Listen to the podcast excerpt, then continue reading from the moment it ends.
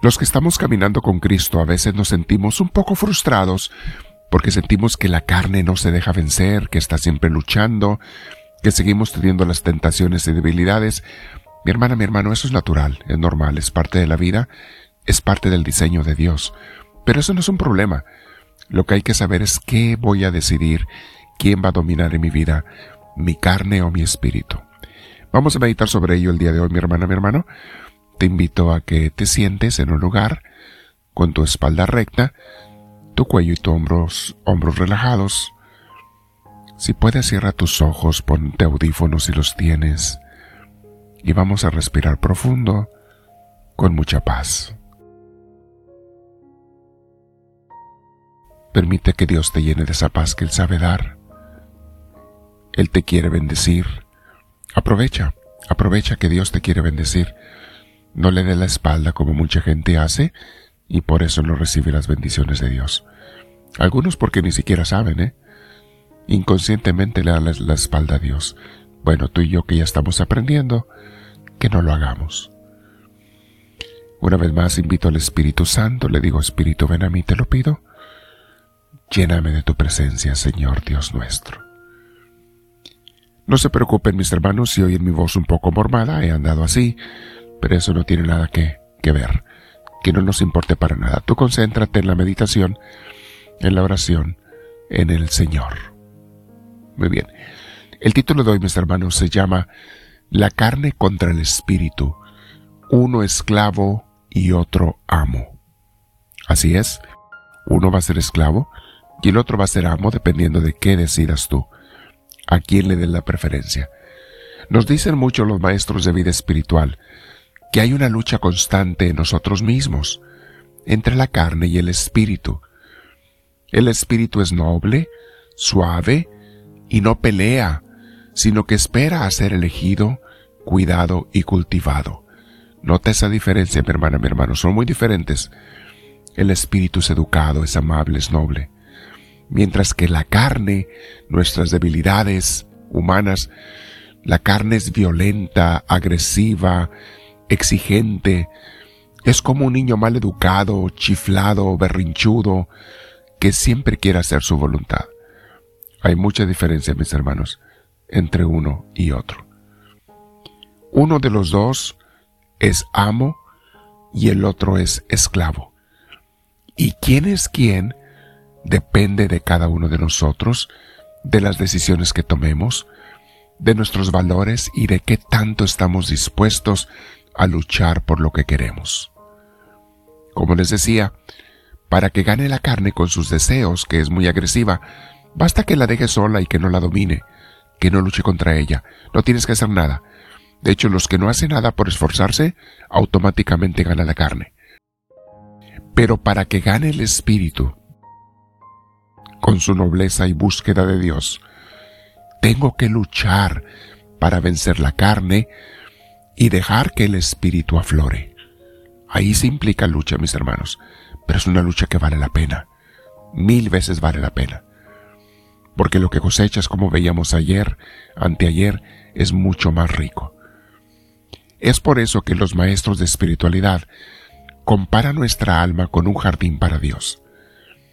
El alma el espíritu nuestro, al igual que los jardines, si yo me esfuerzo, lo cuido y trabajo, será un jardín bello lleno de flores y plantas, que son las virtudes que atraerán a Dios, las virtudes cristianas, harán que Dios venga a pasear o hasta a vivir en ese jardín bello que lo atrae.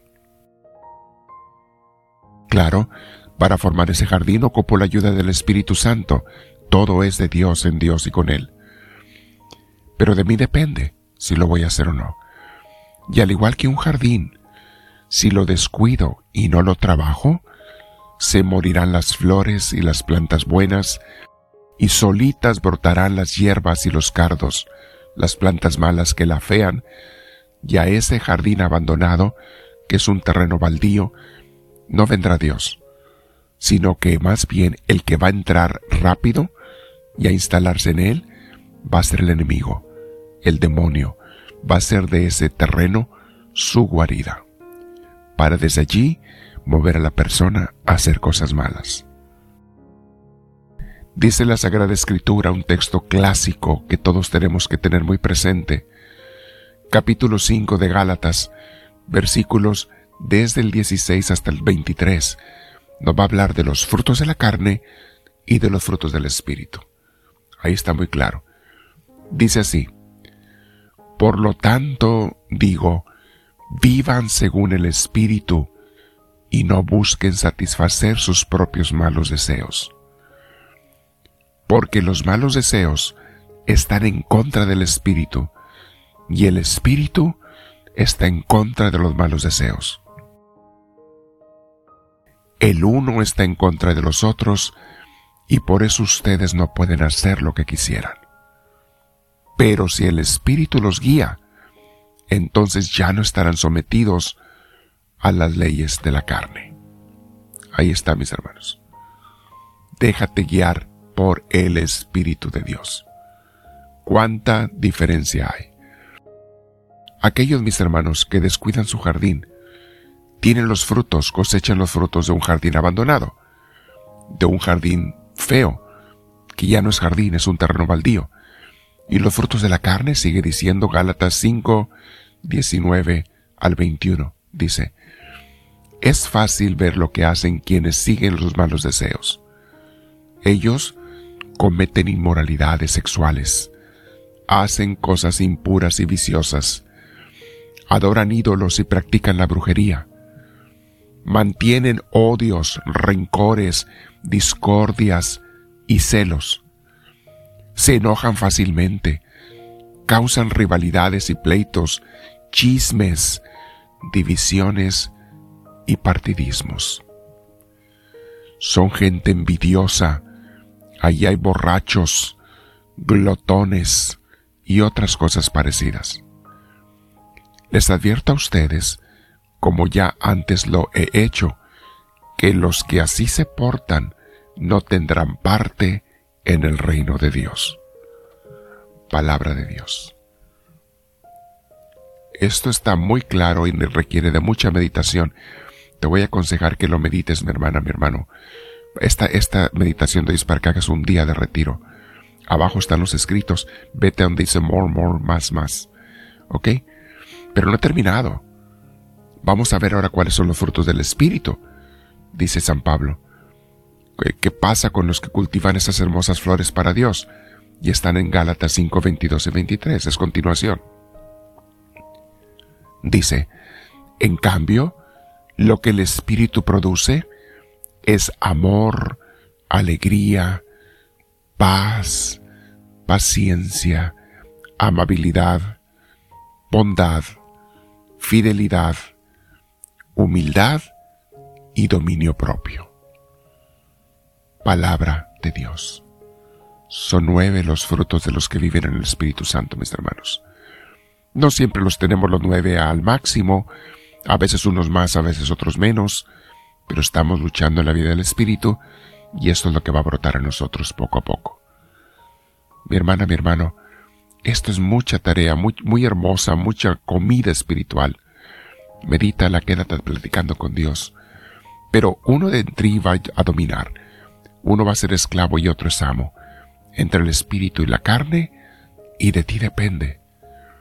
Medita en ello, mi hermana, mi hermano. Quédate platicando con Dios. No te olvides suscribirte si no lo has hecho. Y también poner la mano hacia arriba en señal de que te gustó si te ayudó la reflexión para que nos den a conocer con gente nueva.